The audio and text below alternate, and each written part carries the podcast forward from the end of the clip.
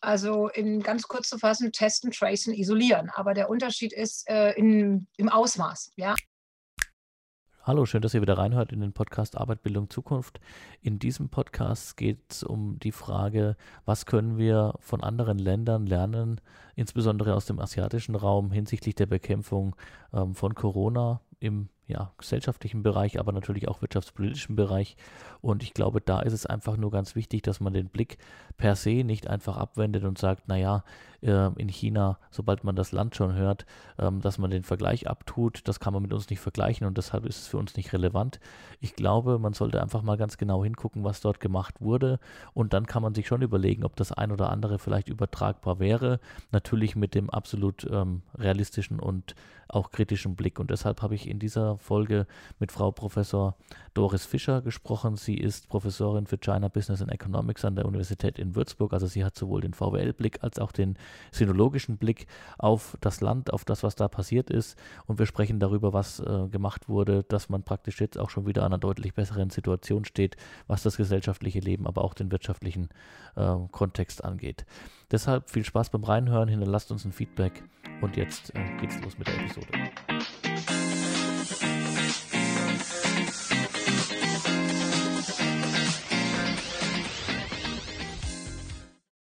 Die erste Frage, die uns beschäftigt, ist natürlich, wo steht China momentan im wirtschaftlichen Bereich? Ähm, wie ist die Produktion? Wie sieht es mit dem BIP aus? Und ähm, dort sind wir ja gerade aktuell durch die Verlängerung des Lockdowns und Wiederverlängerung des Lockdowns schon sehr stark gebeutelt. Und wir wissen hier im, in, im deutschen Raum und europäisch noch nicht, wo es wirklich hinläuft, wann es denn den Turn nach oben gibt. Deshalb die erste Frage, wie sieht es aus mit der wirtschaftlichen Produktion und Entwicklung in China? Gut, also wenn man das an den Wachstumszahlen sozusagen ausmacht, dann kann man sagen, dass ähm, nach den Zahlen, die wir haben, ähm, der wirtschaftliche Einbruch im zweiten Quartal letztes Jahr, erstes, zweite Quartal war und ähm, jetzt eigentlich wieder relativ hohe Wachstumszahlen da sind. Im Durchschnitt wird im Moment geschätzt, ähm, dass China auf ungefähr 2% Wachstum kommt fürs Jahr 2020. Das ist deutlich weniger als in den Jahren vorher. Insofern ist das schon ein Einbruch. Ähm, aber es ist eben doch eins, dann wäre eines der wenigen Länder auf der Welt, das eine positive Wachstumsbilanz für 2020 ziehen kann. Ähm, die unmittelbaren Auswirkungen im Frühjahr waren enorm. Und ähm, insofern ist sozusagen der Durchschnittswert dadurch äh, getrieben, dass es im zweiten Halbjahr wieder gleich aufgegangen ist. Die es ist aber nicht so, dass China sozusagen durch die Krise durch ist, weil natürlich diese Krise auch weltweit anhält und dadurch äh, China natürlich auch, also selbst egal was zu Hause wäre, sozusagen darunter leidet, weil es ist immer noch ein Land, das sehr viel exportiert und ähm, Wobei man da wiederum sagen muss, Exporte sind im Moment nicht so sehr das Problem. Ähm, dadurch, dass in vielen Ländern jetzt zumindest in manchen Produkten die Nachfrage sehr hoch gegangen ist, ähm, exportiert China wieder viel. Ironischerweise könnte man sagen, also wenn China jetzt zu einem äh, Großexporteur von Masken in alle Welt wird, dann ist das zwar einerseits gut, aber andererseits nicht die Art von Exporte, die man anstrebt. Also man strebt schon eher Hightech an. Insofern ist die Nachfrage nach elektronischen äh, und Telekommunikationsgeräten weltweit, um sich irgendwie über die Pandemie zu retten, äh, ähm, willkommener und auch das funktioniert.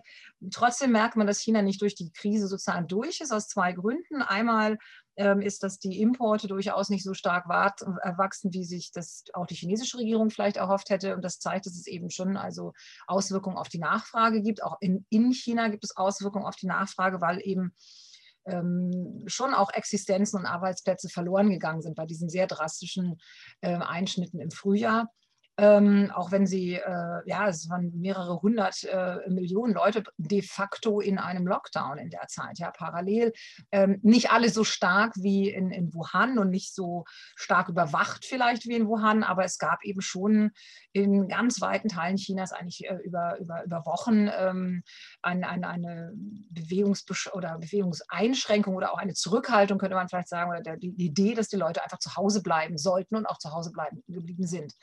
Das zweite Grund, warum China nicht durch ist, ist eben, wie gesagt, weil ähm, China sich, äh, könnte sagen, ich sage jetzt mal, also natürlich zur Insel gemacht hat, könnte man vielleicht sagen, weil ich das äh, ein ganz gutes Bild finde, weil andere Leute mal reden, das klappt nur in Inseln. China hat sich zu einer Insel gemacht, also es ist definitiv keine Insel, aber hat eben sehr strenge Einreisebestimmungen auf, auferlegt und die haben nun schon noch Auswirkungen, weil ähm, es ist nicht nur Managementpersonal, was sozusagen von Joint Venture, was nicht reisen kann. Ähm, es können Studierende nicht, äh, nicht, nicht kommen, es können aber auch ähm, Chinesen, die gerne wieder nach Hause wollen, nicht nach Hause reisen. Und China ist sehr stark in die Globalisierung eingebunden. Das heißt, äh, diese Art von Beschränkungen äh, zu managen und zu überkommen und trotzdem wirtschaftlich sozusagen zu funktionieren, ist auch für China eine Herausforderung. Und gleichzeitig kommen eben Leute nach Hause, es reisen auch Leute rein und dann gibt es eben Quarantänemaßnahmen. Ähm, aber es gibt eben auch Leute, die sagen, nee, also das ist mir zu viel Quarantänemaßnahmen, deswegen komme ich halt nicht. Ja, also es gibt schon Einschränkungen. Und last but not least, wir haben jetzt gerade einen sehr kleinen Umfang äh, verglichen mit den Zahlen, die wir in Deutschland haben, können wir uns das gar nicht mehr vorstellen. Aber in China sind halt in der Provinz, die rund um Peking liegt, in den letzten Wochen äh, einige Fälle aufgetreten. Also wir bewegen uns da im äh, 100er-Bereich äh, für eine Region, in der äh, zig Millionen Menschen leben. Aber die chinesische Regierung hat sehr, äh, sehr schnell, sehr rasch und sehr umfassend wieder reagiert. Also einmal sicher, weil es eben die Provinz rund um Peking ist und man ähm, um, sich um Peking immer ganz besondere Sorgen macht.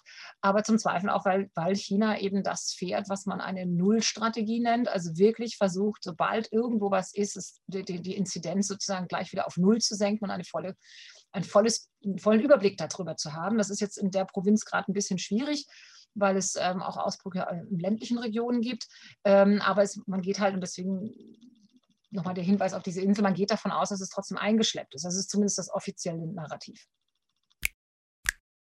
In China scheint es ja tatsächlich, äh, das belegen die Zahlen, wirtschaftlich deutlich besser auszusehen. Deshalb stellt sich dann die Frage, was sind die wirtschaftspolitischen Maßnahmen gewesen, die man ergriffen hat, um die Wirtschaft wieder in einen besseren Rahmen, Kontext zu bringen.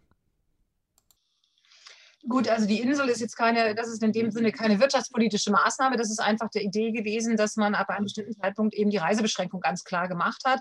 Ähm, die wirtschaftspolitische Maßnahme ist dann vielleicht eher die gewesen, dass man gesagt hat, naja, also für gewisse Gruppen von Personen hat man dann im, im Sommer auf großen Druck auch von, vom Ausland dann zumindest äh, zugelassen, dass, dass äh, Manager wieder an ihre Betriebe können oder dass Familien wieder zusammengeführt werden können, weil es dadurch, dass der Ausbruch in China und diese äh, Beschränkungen eben zusammenfielen mit den Reiseaktivitäten rund um das Frühlingsfest in China. Ähm, manche Leute eben gerade zufällig nach Europa meinetwegen gereist waren. Dann kam der Lockdown und sie kamen nicht mehr zurück und durften auch nicht mehr zurück, weil die chinesische Regierung alle Visa, jetzt muss ich lügen, ob es Ende März oder Anfang April war, aber auf jeden Fall alle geltenden Visa, also nicht für die, die in China waren, aber für alle, die, die im Ausland waren, ähm, gesagt hat, die haben keine Geltung mehr. Das heißt, man konnte auch nicht mit sagen, ich bin eigentlich Resident, ich komme jetzt wieder zurück. Und das hat, natürlich, hat dazu geführt, dass Familien, also ausländische, aber auch chinesische, de facto, äh, wobei es da nicht die Visa betraf, ähm, äh, eben nicht mehr, nicht mehr zusammenkommen konnten. Und das war dann schon sehr hart. Und da hat äh, das Ausland zum Teil sehr starken Druck gemacht. Deswegen sind auch ausländische Manager und Familienangehörige, die haben dann zum Teil die Genehmigung im Sommer wieder bekommen, zurückzureisen. Ähm, die Beschränkungen für Chinesen, die also einen chinesischen Pass haben, aber im Ausland sind und nach Hause gehen wollen, die laufen etwas subtiler ab. Äh, da hat man einfach, äh, man hat sehr stark einfach die Fluglinien eingestellt, sodass die Preise dadurch für die Flüge, die es noch gab, so hoch waren, dass sich das eben viele nicht leisten können. Und man hat vor zwei Monaten ungefähr ähm, diesen Mehrfachtest, also dass man zwei verschiedene Tests vorlegen müsse, äh, die nicht älter als 72 Stunden alt sein dürfen, wenn ich das jetzt richtig sage, bei Einreise. Äh, und es gibt wenig Länder. Das eine ist ein Antibody-Test, also und das andere ist, ist, ist der, der, der sozusagen der, der Virustest. Und das, es gibt offensichtlich nur sehr wenige Flughäfen, wo man das also, wo man das hinkriegt. Ja, das heißt, de facto hat man dadurch auch die Zahl der Rückkehrer sehr stark reduziert. Das sind schon auch wirtschaftspolitische Auswirkungen, die dahinter stehen, aber es ist natürlich nicht in erster Linie eine wirtschaftspolitische Maßnahme. Aber für uns stellt sich natürlich schon die Frage, wie hat man das so schnell in den Griff bekommen, beziehungsweise wie konnte man so schnell so wirksame Ergebnisse erzielen? Also in ganz kurz zu fassen, testen, tracen, isolieren. Aber der Unterschied ist äh, in, im Ausmaß. Ja? Also testen, ähm, im großen Umfang testen, wo immer was auftaucht. Ähm, dann auch mit Manpower reinstecken, ähm, dass dann auch das Nachver also nachverfolgt wird, wo kann es herkommen, wen hat jemand noch getroffen, nachdem er wahrscheinlich schon infiziert wird. Also wirklich äh, back and forward testen, äh, tracen und dann isolieren. Und die Isolierungsstrategie ist in China äh, in der Tat dann anders beziehungsweise funktioniert besser.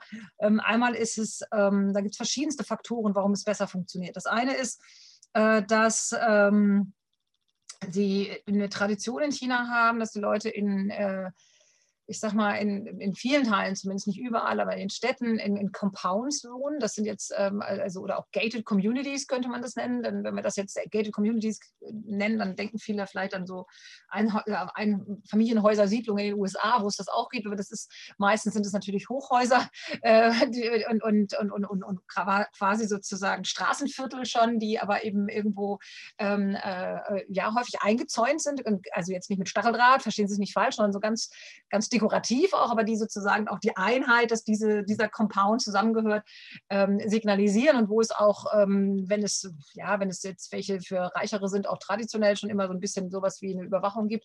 Es gibt dann Nachbarschaftskomitees, die gibt es auch sonst, die haben so, ja, die sich darum kümmern, sozusagen, um diese, diese Nachbarschaften, ja, die haben äh, immer auch schon eine leichte soziale ich will nicht sagen Überwachungskompetenz, aber die gucken halt schon, dass das in Ordnung ist und, und, und das sind häufig also alte, äh, ja, ich sag mal Pensionäre auch oder so und sind teilweise sind da auch Parteizellen dabei, die das mitmachen und die hat man aktiviert.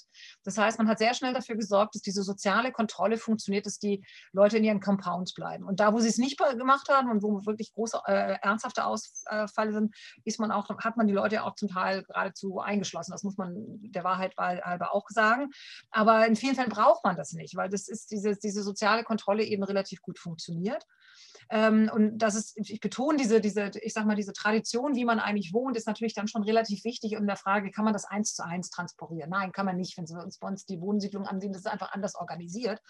Ähm, man hat dann ähm, aber auch dafür gesorgt, dass wenn so ein Compound wirklich in einen Lockdown, also wir haben, glaube ich, sowas ähnliches nur bei, bei, bei dem Fall in Tönnies, wo man gesagt hat, die Leute dürfen wirklich ihre Wohnheime nicht verlieren, verlassen. Äh, man hat dann eben auch dafür gesorgt, dass die mit Lebensmitteln versorgt werden. Ja? Also man hat dann sind lief, also erstmal konnten sie bestellen, aber es gab eben dann auch ein, ich sag mal, da wurde dann gesorgt, das wurde geliefert an die Tore von diesen Nachbarschaften und dann von dort aus weiterverteilt, selbst wenn die Leute sich das online bestellt haben und so. Also das ist schon eine ganz andere Versorgungsinfrastruktur da entstanden, die damit zusammenhängt, dass es A schon äh, eine relativ gute Infrastruktur gibt, gab auch für diese Home, also das ist äh, Home Delivery, sag ich mal, eine sehr, also wirklich, äh, das sehr, sehr stark auch in China schon vorher genutzt wurde. Das ist jetzt sehr stark ausgebaut worden oder sehr stark entwickelt worden.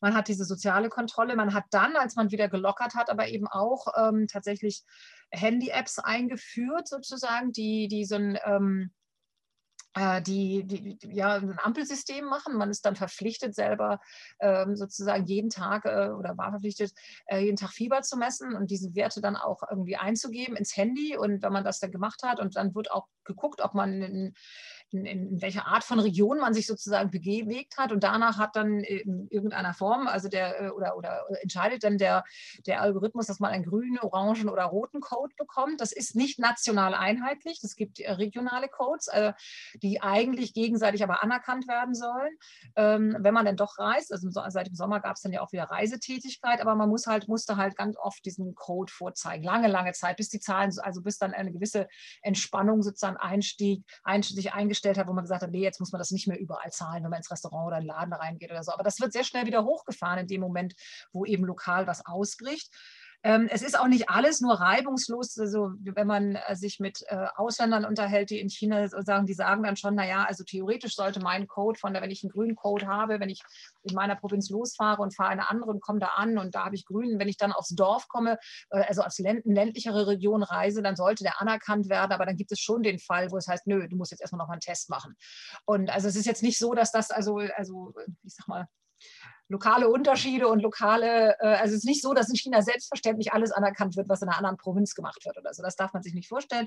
Es gab auch Inzidenzen, wo Ausländer, weil man eben gedacht hat, ja, weil eben die die, die, die Information ist, das kommt vom Außen, also dann sozusagen so ein bisschen Ausländer auch in kollektiven Verdacht genommen hat, selbst wenn die die ganze Zeit seit letzt, Anfang letzten Jahres in China waren. Äh, aber das, gut, solche Reflexe kennen wir ja leider bei uns auch.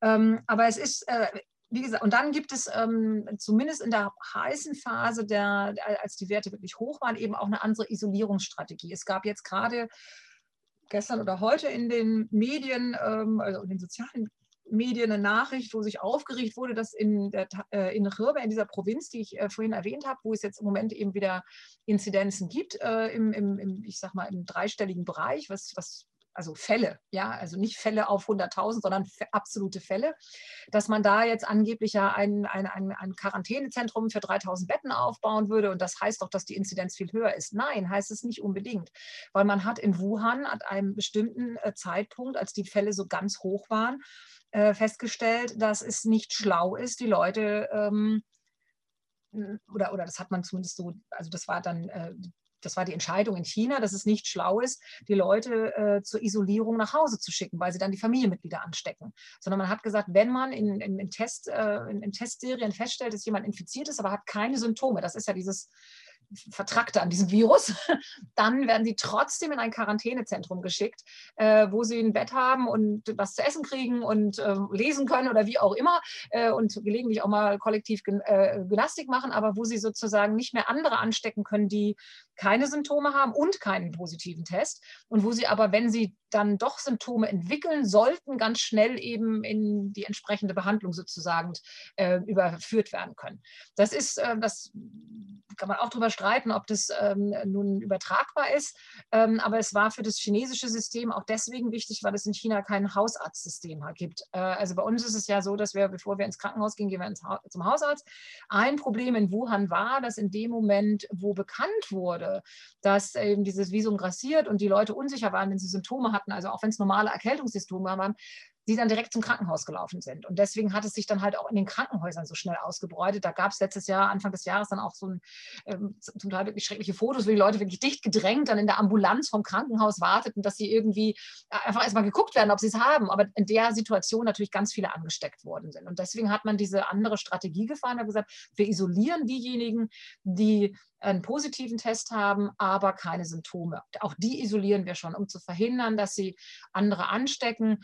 Und man hat auch, ähm, auch klinisches Personal oder so in Hotels, also auch isoliert, um sie gar nicht erst wieder zu nach Hause schicken zu müssen, damit sie ihre Familienmitglieder an, stecken. Das ist jetzt eine Frage auch wieder, kann man das bei uns übertragen? Wäre das bei uns sozusagen, also unmöglich, würden dann sofort alle Krank äh, alles Pflegepersonal den Job hinschmeißen, weil sie sagen, das geht ja jetzt gar nicht, dass ich meine Familie nicht mehr sehen darf. Ähm, man kann aber, also aus der asiatischen oder chinesischen Perspektive ist es eben ein Schutz der anderen. Ja, also ich gehe lieber nicht nach Hause und infiziere jetzt noch meine Familie, wo ich doch die ganze Zeit mit den Risikopatienten sozusagen oder dem Risiko ausgesetzt bin, sondern dann akzeptiere ich das lieber. Äh, und dann gab es eben auch sehr tragische Geschichten über Mütter, die eben in Krankenhäusern arbeiten und über Wochen ihre kleinen Kinder nicht gesehen haben. Also es, oder, oder nur so auf Ferne durch den Zaun oder so. Das ist, das ist natürlich sehr, sehr hart.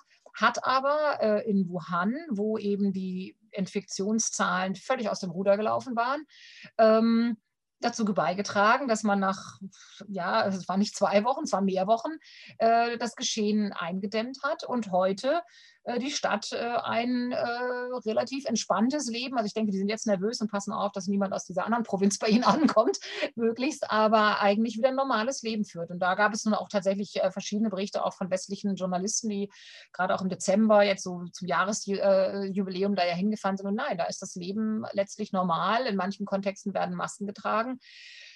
Ähm, es ist nicht ganz normal nach allem, was ich höre, insofern, als dass zum Beispiel Studierenden scheinbar immer noch in vielen Städten verboten ist, ähm, zu reisen, also über die, St die Stadt zu verlassen.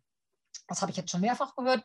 In Peking war das im ersten halben des Jahres, äh, ersten halben Jahr so schlimm, dass die, äh, also das finde ich wirklich schlimm und hart, weil das nicht bekannt geworden ist und sicher sehr belastend war, dass die Studierenden ähm, ohne sehr triftigen Grund den Campus gar nicht ver lassen durften.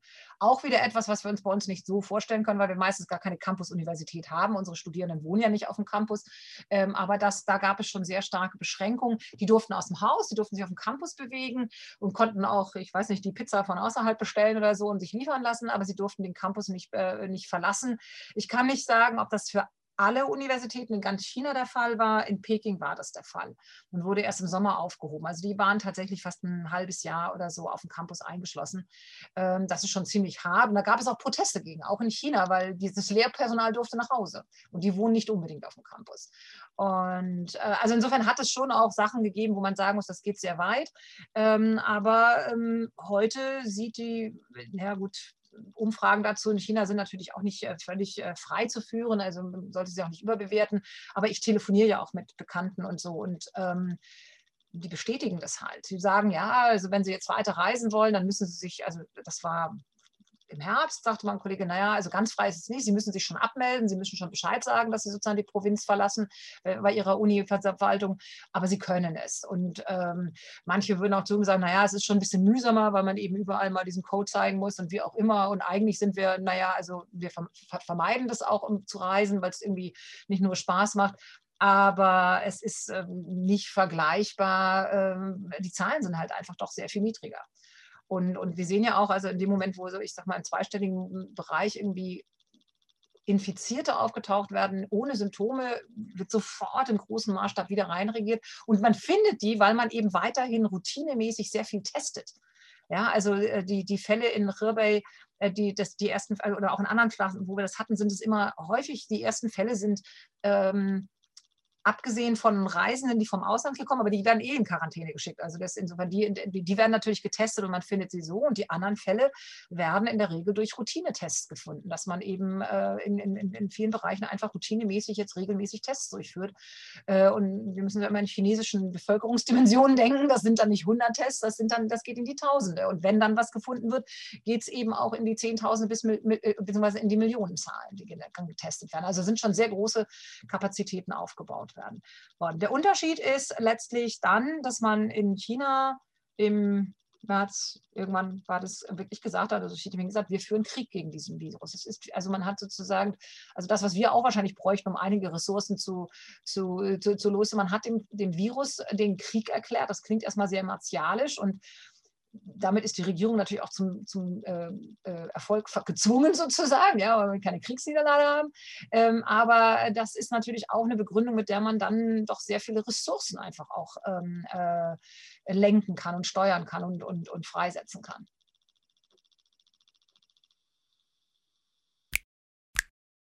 Wir sehen natürlich insbesondere in Deutschland, dass wir enorme staatliche Unterstützungsmaßnahmen auf den Weg gebracht haben, um bestimmte Branchen, Unternehmen, Existenzen zu sichern, Beschäftigung zu sichern. Wie hat das in China ausgesehen? Hm, ja, also auch so eine Mischung. Also ich meine, wie ich hatte ähm, äh, das, glaube ich, vorhin schon mal in einem Nebengespräch gesagt, dass also natürlich sind auch da Existenzen gestorben, aber es war also auch in China die Ansage, dass ähm, also die Eintreibung von Krediten sozusagen gestundet werden soll, dass ähm, also ja die Insolvenzregeln nicht so strikt äh, durchgesetzt werden sollen. Das ist äh, im Zweifel auch mit lokalen Variationen äh, durchgeführt worden. Man hat auch ähm, äh, ganz klar gesagt, dass das äh, also die, die, die, das Setzen auf schwarze Listen, weil man sozusagen irgendwie seinen Kredit nicht zurückzahlen kann äh, aufgrund von Corona, also dass das ausgesetzt werden soll, dass die Leute eigentlich nicht bestraft werden sollen dafür, dass sie sozusagen in dieses Unglück gelaufen sollen. Man hat ähm, zwischendurch auch mal Einkaufs, äh, ähm, ja, quasi Gutscheine verteilt, um sozusagen, damit die, also es gab dann für einen großen Stil, damit die Bevölkerung das war eigentlich eher nach dem Lockdown, also sozusagen damit Gutschein wieder Geld hat, um zu konsumieren, um den lokalen Konsumier Konsum und damit die Wirtschaft anzukurbeln. Ähm, und, und eben natürlich ist die Staatswirtschaft, äh, also die Staatsunternehmen sind natürlich angehalten worden oder auch die staatlich kontrollierten, ihre Leute nicht einfach zu entlassen. Äh, viele von den Wanderarbeitern, die ja nicht so ähm, nicht so gut geschützt sind, was das Arbeitsrecht angeht, sind natürlich auch äh, tatsächlich in der Zeit, weil es fiel ja zusammen mit dem Frühlingsfestival eine Zeit lang dann auch tatsächlich in ihrer Heimat gewesen und haben, haben große Probleme gehabt, wieder zurückzukommen, erstmal zurückzureisen, äh, waren aber auch ängstlich zum Teil, also wollten das gar nicht unbedingt gleich, weil man ja nicht wusste, ab wann das Reisen wieder sicher war, sodass auch lokale Unternehmen äh, zeitweise im Frühjahr äh, Schwierigkeiten hatten, ihre Arbeitskräfte wieder zusammenzubekommen und dann wirklich auch Busla, also Busse organisiert haben, um ihre Arbeiter sozusagen aus den Regionen, wo sie normalerweise herkommen, das ist häufig so ein bisschen auch lokal zentriert, also sozusagen abzuholen. Und also da gab es schon Parallelen zu den Problemen auch bei uns, aber eben durch durch diese Strategie, dass man das dann doch schrittweise ab, äh, ich sag mal, Anfang Mai bis, bis zum Sommer hin ähm, aufgehoben hat, ist man jetzt halt einfach schneller dabei. Und das ist, das ist dieser Ansatz, äh, wir müssen das Virus ausmerzen und nicht irgendwie versuchen, mit dem Virus zu leben, was halt bei einem exponentiell wachsenden äh, Virusgeschehen äh, schwierig ist, weil wenn man einem, wenn man das äh, versucht, auf einem gewissen Level zu halten, aber einem irgendwo dann das durchrutscht, geht es halt gleich ganz schnell hoch. Und das bei in China natürlich sowieso, weil das natürlich nochmal in vielen Bereichen dichter besiedelt ist als, ähm, als Deutschland im Durchschnitt zumindest. Also wir haben auch in Deutschland dicht besiedelte Teile, aber ähm, ja. Selbstverständlich ist klar, dass natürlich nicht alle Maßnahmen eins zu eins übertragbar auf unser System sind. Äh, das ist sicherlich richtig und wichtig auch zu beachten bei der Einordnung. Aber die Frage stellt sich schon, ähm, welche Maßnahmen könnte man denn mit Blick auf beide Systeme und die Umsetzbarkeit zumindest in Erwägung ziehen oder diskutieren, um die Entwicklung auch bei uns im europäischen Raum in eine bessere Richtung zu führen? Also ich glaube, eine Sache, also äh, ich würde, glaube ich, zwei Dinge. Das eine ist die Kommunikationsstrategie. Bei uns ist von Anfang an äh, die Kommunikationsstrategie gewesen, äh, ja, wir müssen es jetzt einmal durchhalten und dann ist gut. So, ja, also man hat den äh, immer wieder eigentlich auch immer diesen Eindruck gehabt, ach, jetzt nochmal kräftig und dann ist, sind wir durch. Nein, es ist eine Pandemie, wir sind nicht durch. Und es wird auch, also es gab ja auch, auch bei uns natürlich äh, Fachbeiträge äh, oder auch Statements, also auch die Immunologen bei uns oder so. Viele haben ja gesagt, nee, das, das, das, das wird uns begleiten. Und am Anfang haben wir ja gedacht, wir können glücklich sein, wenn wir in zwei Jahren einen Impfstoff haben. Jetzt haben wir ihn nach einem knappen Jahr. Und statt dass alle sagen, hurra, jetzt ist die Strecke zumindest verkürzt, sagen alle, oh Gott, oh Gott, warum haben wir nicht gleich alle einen Impfstoff? Ja, also, und das hat was mit der Kommunikationsstrategie zu tun. Dass wir, das ist das eine. Das zweite ist, ähm, dass wir von vornherein immer gesagt habe, oh Gott, oh Gott, die Freiheiten des Einheitlichen dürfen nicht eingeschränkt werden. Und das ist ein Freiheitsbegriff, der so ist, die, die Freiheit ist absolut. Aber es gibt auch den Freiheitsbegriff, der sagt, die Freiheit hört da auf, wo ich dem anderen eine Faust in, in, ins Gesicht schlage. Ja, und so könnte man eben auch sagen, die Freiheit hört auf da auf, also meine Bewegungsfreiheit, meine, all die Sachen hören da auf, wo ich andere gefährde. Und ähm, bei diesem Virus muss man halt leider, da man sich anstecken kann und krank, also oder, oder infizi andere infizieren kann, bevor man selber merkt, dass man ihn hat, muss man sich eigentlich, es hat jemand, äh, ich zitiere jetzt jemanden, den ich nicht kenne, aber das war, äh, gesagt, man muss sich eigentlich, das ist ein Arzt gewesen, äh, man muss sich eigentlich immer so verhalten, als ob man infiziert wäre, um den anderen zu schützen. Und man muss sich auch immer so verhalten gegenüber anderen, als ob der andere infiziert wäre und es vielleicht noch nicht weiß. Und, und dieses ähm, Verständnis ist bei uns, äh, ich würde sagen, teilweise durch die Kommunikationsstrategie, teilweise vielleicht auch, weil wir doch noch zu wenig Aufklärung hatten, also ähm, irgendwie nicht angekommen. Ja, ähm, und das Zweite ist, dass wir dann eben gesagt haben, okay, wir haben diese absolute Freiheit und da und wir müssen deswegen dürfen wir nicht tracen auf eine gewisse Art und Weise. Deswegen ist also sozusagen die Datenfreiheit, auch der Datenschutz ist sozusagen ein höheres gut als eventuell der Gesundheitsschutz. Ja, und ich meine, das ist eine Güterabwägung. Und wir haben von Anfang an, irgendwie ist in unserer Gesellschaft äh, suggeriert worden, dass uns der Datenschutz wichtiger ist als der Gesundheitsschutz. Und das ist natürlich ähm, einerseits wichtig, dass man diese Güterabwägung trifft. Man könnte aber auch sagen, nun ja, äh, wir teilen unsere Daten für so viele Zwecke warum hätte man nicht auch eventuell sagen, für eine gewisse Zeit teilen wir mal unsere Daten, wo wir sind. Und jetzt möchte ich gerne eigentlich ein anderes Beispiel angeben, weil äh, gar nicht mal die Volksrepublik, weil da natürlich immer der Verdacht ist, dass sowieso alles überwacht wird. Aber auch in Taiwan und in anderen Ländern, also in Asien, gibt es ähm, Tracing-Systeme. Das muss nicht heißen, dass ich jemanden trace, immer trace, wo er ist. Es muss auch nicht heißen, dass alle Gesundheitsdaten überspielt werden muss. Aber es, gab, äh, es gibt eben schon die Idee, dass man sich immer zurückmelden muss, wenn man in der Quarantäne ist. Und äh, also dass sozusagen zumindest die Einhaltung der 14-tägigen Quarantäne technisch überwacht wird. Und zwar nicht im, also einfach geguckt wird, ist das also äh, auch total aktiv. Man muss einfach anrufen und sagen, ja, ich bin da. Oder dass mal angerufen wird und dann wird geguckt, ob das Telefon auch in der richtigen Zelle ist. So ungefähr muss man sich das, glaube ich, vorstellen. Und, und, und selbst das geht uns ja zu weit. Und, oder ist äh, zumindest so gesagt worden. Und da ist ähm, also eine, diese Diskussion über die Güterabwägung, was das angeht, ist bei uns relativ gering gewesen. Ähm, und äh, was wir eben auch nicht gemacht haben, also zumindest ist das mein Eindruck, ähm, ist nach der ersten Welle zu sagen, okay, die zweite Welle kommt wahrscheinlich und wir müssen richtig massiv eben diese Kapazitäten fürs Testen, Tracen und dann auch Isolieren letztlich aufbauen. Ähm, ich weiß, in meiner Hochschule gab es vom Land Bayern äh, zwischendurch mal den Aufruf, ob wir irgendwie, ob sich jemand freiwillig meldet für diese Test, äh, für diese Tracing-Aufgaben. Ähm, aber wir haben auch offensichtlich technologisch nicht wirklich aufgerüstet und wir haben offensichtlich äh, zu wenig. Ich meine, es gab ja dann im Oktober diese Aussage, ja, dadurch, dass die Rückkehrer aus dem Urlaub äh, im September getestet worden sind, fehlt es jetzt an Testkapazitäten. Und ich meine, da fragt man sich natürlich, ja, wenn man sagt, was hätten wir lernen können, äh, wäre, würde ich sagen, man hätte im Sommer äh, sich schon oder schon im Frühling überlegen kann, über, ob man nicht statt jetzt ähm, Unternehmen nur zu erhalten und zu sagen, ja, wir, es gibt dann Hilfen, einfach zu sagen, wir nehmen auch einen Teil des Geldes in die Hand, um ganz gezielt Kapazitäten in großem Maßstab aufzubauen. Und wenn sie uns, wenn wir sie dann nicht alle brauchen, dann gibt es bestimmt andere Länder, die sie brauchen. Ob die dann den vollen Marktpreis bezahlen können, sei nochmal dahingestellt. Aber wir, es ist so viel Geld versprochen worden und in die Hand genommen worden, dass man sich fragt, warum man da nicht einen Teil davon wirklich aktiv in ich sag mal, um jetzt in dieser äh, leidigen Analogie in Kriegswirtschaft zu investieren. Ja, und das meine ich jetzt äh, im Sinne, ne, wir machen, wir, wir kämpfen gegen einen Virus und dann ist es eine gute Investition, auch wirtschaftlich, ähm, das zu machen. Ähm, das Problem ist, dass wenn man das jetzt sagt, dann sagt man ja, hinterher sind wir alle schlauer. Ich muss gestehen, ich habe es auch im Vorfeld immer gesagt, aber das hilft jetzt nichts mehr. Ähm, und was wir jetzt sehen, ist eine Diskussion, die sagt, ja, müssen wir nicht doch in einen echten Lockdown gehen? Aber das ist natürlich jetzt nach zwölf Monaten, wo wir in, mehr oder weniger immer schon mit diesem Ding haben, ist es natürlich gesellschaftlich, ökonomisch, aber auch politisch relativ viel teurer, wenn wir das jetzt machen. Ja, weil wir auch jetzt noch nicht sicher sind, dass ein harter oder ein Mega-Lockdown, wie das jetzt heißt, nach zwei Wochen die Zahlen auf Null geht. Und, aber auch das hilft uns nur, wenn wir im Anschluss wieder eine klare Strategie haben, massiv testen, gute Tracing-Kapazitäten und auch eine Strategie fürs Isolieren und vermutlich auch eine Stra äh, Strategie für die, für die Grenzen, und zwar einmal die Landesgrenzen, wenn man da keine, also ich würde ja immer noch davon träumen, dass wir eine europaweite Strategie hinkriegen, aber das äh, wird vermutlich nicht so schnell gehen. Und insofern, wenn wir was Schnelleres wollen, müssten wir eventuell die Landesgrenzen haben.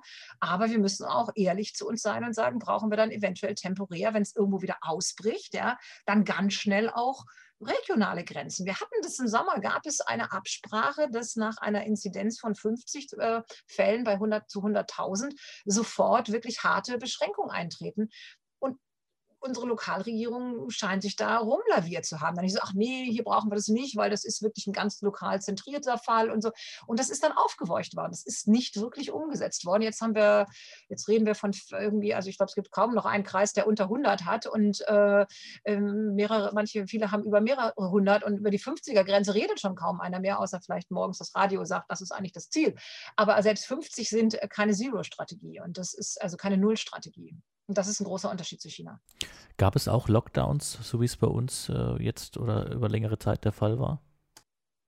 In einigen Regionen ja. Ja, ja, in, viel, äh, in weit, also für ein paar Wochen in weiten Regionen. Also es fiel ja, also wie gesagt, über das, Frühlingsfest sind sowieso, ist die wirtschaftliche Produktion sowieso sehr stark runtergefahren. Und man hat das dann erst verlängert und gesagt, okay, wir verlängern jetzt diese Frühlingsfestferien und dann ähm, hat man, ja gut, also ich meine, Hubei ist eine Provinz, die, die in ihrer Größe, was die Bevölkerung angeht, und die war ja ganz geschlossen, dann abgeschlossen. Äh, äh, und da hat man das runtergeführt. Und das ist, ähm, äh, da hat man das äh, für zig Millionen äh, wirklich gemacht. Und Hubei ist nicht, also die Provinz von Wuhan, wo Wuhan liegt, ist nicht unerheblich. Das ist schon ein, ein Industriezentrum für China. In anderen Regionen hat man dann schneller wieder gelockert, was die Produktion angeht. Da gab es dann eher das Problem, ähm, wie gesagt, dass man die Arbeiter dann noch nicht gleich wieder hatte und dass das sehr zögerlich war, also bis das dann wieder alles, also bis wieder sozusagen jeder an seinem Platz war, wo er gerne sein mhm. wollte und wo die Wirtschaft ihn gerne wieder haben wollte. Also die Lieferketten waren schon sehr stark beeinträchtigt. Aber es betrifft vor allen Dingen die, ja, ich sag mal so, das zweite Quartal ist das, was am meisten darunter gelitten hat. Da sehen wir eben auch einen Einbruch, minus 10 Prozent Wachstum jetzt in den Zahlen und danach ging es dann wieder bergauf. Aus früheren Diskussionen auch mit Frau Professor Fischer und natürlich auch aus der Literatur weiß ich auch, dass in China eine ganz hohe Affinität hinsichtlich digitalen Technologien, neuen Technologien besteht. Und wir haben gemerkt, hier bei uns im, im deutschen Raum, aber auch im angloamerikanischen Raum gab es natürlich mit Corona einen ganz starken digitalen Multiplikator, digitalen Push. Und jetzt ist natürlich die Frage, wie hat sich das in China abgezeichnet. Wurde das auch nochmal verstärkt oder ist man da auf dem aktuellen Pfad, den man eigentlich ja eingeschlagen hatte, äh, der Haltung gegenüber Digitalem und Neuen ähm, geblieben? Ähm, sowohl als auch. also ähm, ich denke, es hat schon nochmal einen Push gegeben. Also wie gesagt, teilweise fast ein Retro-Push, wenn Sie sagen, dass, die, dass die, die, die, die, Professoren jetzt sozusagen an den, an den Standcomputer zurückgeschickt worden sind, um zu unterrichten, dann ist das eigentlich eher ein, ein Schritt rückwärts, weil in China das äh, Internet eigentlich äh, vor allen Dingen über das Smartphone genutzt wird oder über Tablets. Und also denn ganz viele Leute, die, die durchaus über Smartphone und Tablet verband, vielleicht gar keinen Homecomputer haben. Ja, also das ist, könnte man fast sagen, war ein Rückschritt. Ähm, aber das ist jetzt mehr so eine äh, äh, Randbemerkung. Ansonsten ja, also in China hat man halt vorher schon angefangen, äh, ganz viele Services, ganz vieles wirklich auf Smartphone zu legen, in die Apps zu legen, beziehungsweise in, in, ins WeChat zu legen. Mobile Payment war schon in China, also vorher absolut omnipräsent. Ähm, das ist in dem Fall dann eben Payment über, über, über, über ja, Alipay, WeChat Pay, also das würde vielleicht am ehesten unserem Google Pay oder Apple Pay entsprechen. Ähm, jetzt ist PayPal als äh, erstes äh, ausländisches Unternehmen tatsächlich, äh, hat jetzt einen chinesischen Partner übernommen, ist da halt sozusagen wirklich äh, im chinesischen Markt auch drin. Mal gucken, ob die sich durchsetzen können. Ähm, aber auch andere Sachen. Also manche Sachen sind allerdings auch Dinge, die wir bei uns nicht unbedingt online brauchten vorher, weil es eben sehr an, ganz anders abläuft. Also es wird immer so ein Beispiel gegeben, dass man in China auch seine Stromrechnung in, in WeChat sozusagen ähm, monatlich elektronisch bezahlen können, wo wir uns überhaupt keine Gedanken drüber machen, weil wir, wir haben Lastschriftverfahren und da brauchen wir uns nicht darüber Gedanken machen, wie das bezahlt wird, ja, sondern das, also es gibt da sehr viele Anwendungen, die für uns die bei uns kein, kein, kein Problem lösen würden, sage ich jetzt mal. Ja? Aber es gibt grundsätzlich eben diese Affinität, ähm, alles übers äh, Internet und übers Handy zu machen. Also ich habe äh, bevor ich dann nicht mehr reisen konnte, aber ich habe es auch getestet. Sie können in China sich äh, eine Woche, zwei Wochen äh, nur mit dem Smartphone in der Hosentasche sozusagen bewegen. Sie brauchen kein Bargeld mehr. Ja? Also das ist so etwas, das war von, schon vorher da. Und diese ganze, ähm, ich ich bestelle mir alles, was ich für mein Leben brauche, online nach Hause, auch frische Sachen. Ähm, äh, das äh, ähm, ist natürlich, äh, also hat einen großen Schub nochmal bekommen durch Corona. Ähm, ob das auch ohne Corona nicht vielleicht genauso weit sich weiterentwickelt hat, sei mal dahingestellt. Ich möchte fast behaupten, ja. Ähm, und äh, die, gut, was, wir haben natürlich auch Überlagerung von Entwicklungen, ähm, chinesisch-amerikanischer Handelskonflikt. Äh, China rollt jetzt äh, 5G-Technologie im, äh, im, im, großen Stil aus. Ähm, und äh, ja, es wird natürlich auch viel mit viel mit Anmeldungen erstmal experimentiert, ob die funktionieren, ob die sich durchsetzen. Es ist gar nicht mal nur so, natürlich dann nicht nur, nur das Tempo, mit dem man mit was Neuem rauskommt, sondern auch diese Möglichkeit, sehr schnell zu testen, ob etwas sozusagen in die Masse geht. Und das ist ja bei diesen, bei, bei Internet, da, da, da sind ja viele Internetanwendungen oder smarte Anwendungen ähnlich wie ein Virus. Ja, es ist ein, ist, man braucht ein exponentielles Wachstum, damit man sozusagen äh, in kurzer Zeit äh, äh, erfolgreich ist. Und, und da gibt es in China eben so dieses Jahr, wenn eine, wenn eine neue App oder eine neue Anwendung nicht innerhalb von so kürzester Zeit 100.000 User hat, dann ist, dann ist es, äh, oder Downloads hat, dann ist sie gleich wieder weg vom Fenster. Eine sehr harte Konkurrenz auch.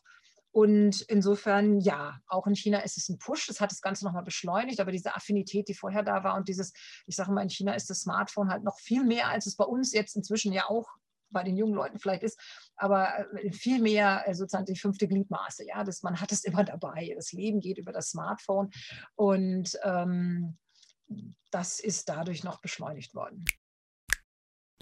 Abgeleitet natürlich von den wirtschaftspolitischen Maßnahmen und auch der eingeleiteten wirtschaftspolitischen Strategie stellt sich natürlich die Frage, wie geht es auch mit dem Thema Automobil in China weiter? Äh, wir wissen natürlich, dass da eine ganz hohe Affinität zu dem Thema da ist, eine ganz hohe Kompetenz auch schon aufgebaut wurde, viel mehr als man sich vielleicht ähm, erträumen mag. Und das bedeutet natürlich auch für unsere Automobilindustrie ein ganz starke, äh, ein ganz starker Change, insbesondere wenn wir auf Elektromobilität gucken. Und da habe ich auch Frau Professor Fischer nach ihrer Einschätzung gefragt, die uns hier ganz spannende Einblicke gegeben konnte. Ähm, ja gut, also in China ist die klassische Automobilindustrie, ähm, ich, also wenn ich das mal so krass sagen dürfte, natürlich in, werden in China noch viele Autos verkauft werden mit klassischer ähm, ähm, ähm Verbrennungsmotortechnologie, einfach weil man jetzt auch noch nicht die Kapazität hat.